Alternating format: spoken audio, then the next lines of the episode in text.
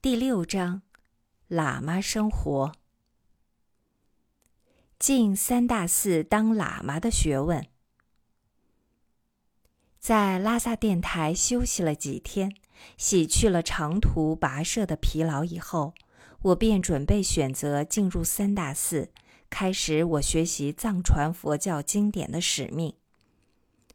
三大寺是指藏传佛教格鲁派最出名的三大寺庙：哲蚌寺、甘丹寺和色拉寺。这三大寺均坐落在拉萨周围。三大寺加上位于后藏日喀则的扎什伦布寺、青海的塔尔寺以及甘肃的拉卜楞寺，共称为黄教六大寺庙。说到三大寺，便不能不提到黄教祖师宗喀巴大师。宗喀巴大师生于一三五七年，圆寂于一四一九年。他出生在青海叫做宗喀的地方，便是如今塔尔寺的所在地。八字是指那个地方的人，人们尊敬他，称他宗喀巴。他原名为洛桑扎巴。七岁那年即出家，法名为善慧明称祥。宗喀巴大师十六岁时赴西藏，四处参访名师大德，学习了大量的经典。二十二岁开始闭关修法，正得大成就，成为西藏佛教史上的一位承前启后的宗师。在二十八岁时，他已经讲经说法。成为一名著名的论师，他一生著作很多，有几百部之多。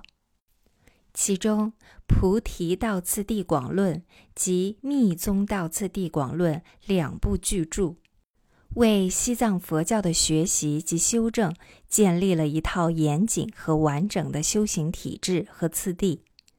他对藏传佛教的发展所做出的巨大贡献，使他得到西藏佛教各教派以及广大人民广泛的敬仰。宗喀巴有两个最出名的大弟子，一个叫做贾曹杰，一个叫做克主杰。贾曹杰本来是萨迦派的喇嘛，在宗喀巴成名时，他已经是有名的高僧，拥有大批弟子。他在佛学上的造诣高深，善于著书和辩论。后来由于敬仰宗喀巴大师，便拜其为师。克主杰也是一位了不起的大德，但在佛学上的造诣不如贾曹杰，留下的著作不多。三大寺之一的甘丹寺建于一四零九年，为宗喀巴大师所创建，分五个阶段建成。在拉萨东面约三十五里的地方，有座柱日山，甘丹寺便坐落在那里。该寺分为三个扎仓，扎仓就是学院的意思。全寺可以居住三千三百个喇嘛，殿宇有三十一栋，僧舍有一千多间。第一期落成时，宗喀巴五十三岁。宗喀巴后来将甘丹寺传给了弟子贾曹杰，贾曹杰变成了甘丹寺的第一任噶丹赤巴上座。噶丹是汉文“都率天”的意思。贾曹杰当了十一年的噶丹赤巴，而后传给克主杰。宗喀巴和两个大弟子在西藏被称为三父子。哲蚌寺为宗喀巴大师的弟子降仰却吉创建。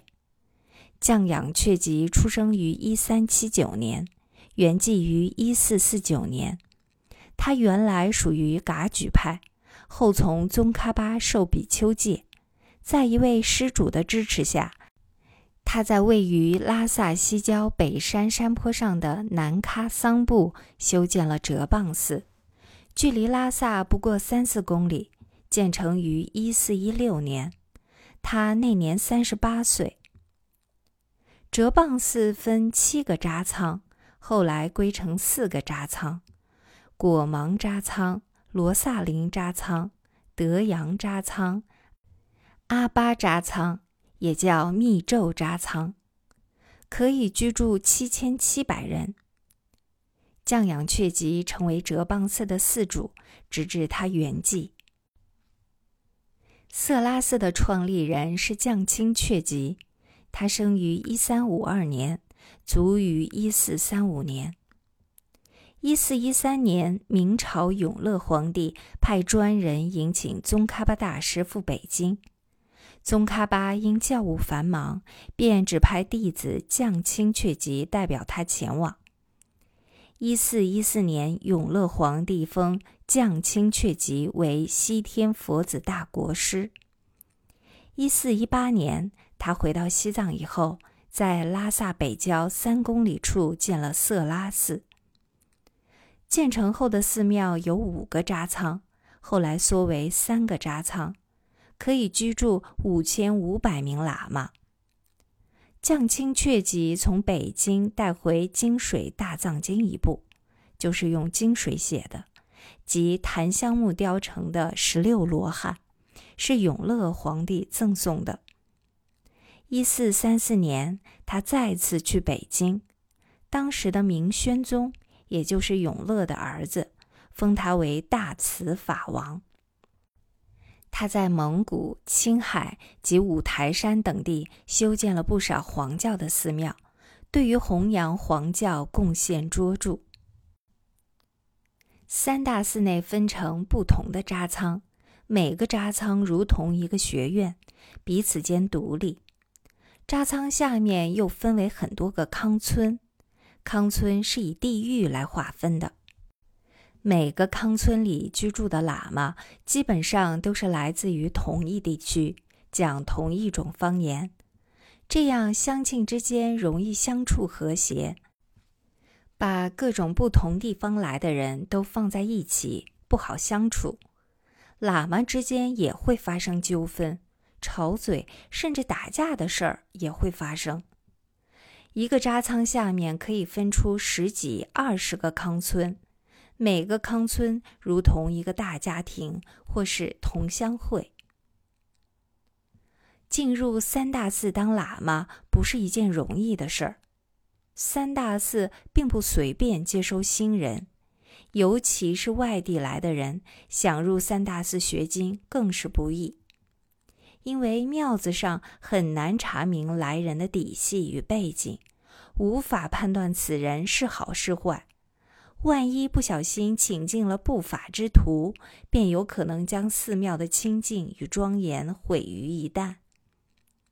寺庙规定，凡是新来的人，一定要有人举荐担保，庙子上才可以接受。所以，凡是想进三大寺的人，都要首先找一位当地比较有名望的喇嘛皈依，拜他为师傅。这个师傅叫做世间师。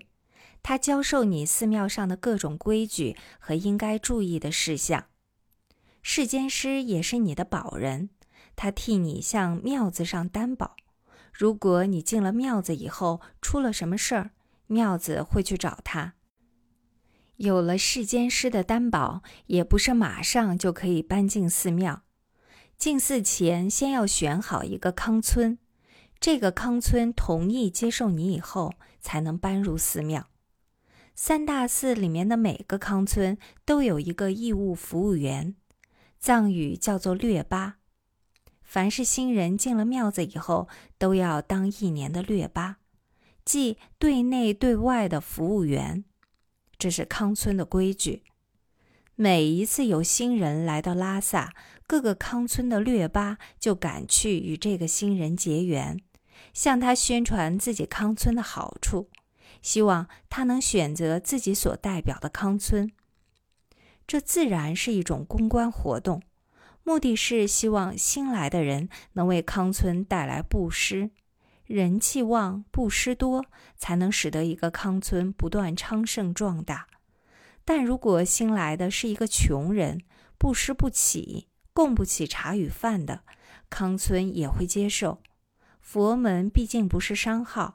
不能只看钱而不认人。对于汉人来说，大部分在来到拉萨前，已经多少知道了一些寺庙上的规矩，做了不少准备工作。一般身上都带了足够布施的钱财，供奉得起一次茶和饭。由于我是南京人，庙子里的康村没有一个是属于南京地区的。三大寺里还从来没有从南京来的人，而我呢，又不希望和其他所有的汉人住在同一个康村，这样并不利于我学习语言以及与当地的喇嘛广泛交往。三大寺本来有专门的汉人康村，后来被十三世达赖喇嘛解散，将汉人喇嘛杀的杀，赶的赶。原因是很多汉人喇嘛在达赖与清朝军队打仗期间站在了清军一边，结果达赖喇嘛卷土重来时便清算了他们。从那时以后，三大寺便不再设有专门的汉人康村。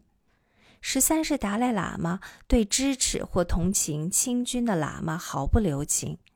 不论是汉人或是藏人，一律赶尽杀绝。不少红教的喇嘛由于同情汉人而遭迫害，有的甚至整个庙子都被关闭，或是被迫改信黄教。拉萨的地方不大，每当有什么新人到来，消息很快便四面传开。正在我准备进入哲蚌寺的国莽扎仓，考虑如何选择康村时，一位康村的喇嘛便找上门来结缘了。来者是一位汉人喇嘛，面目清秀，谈吐斯文。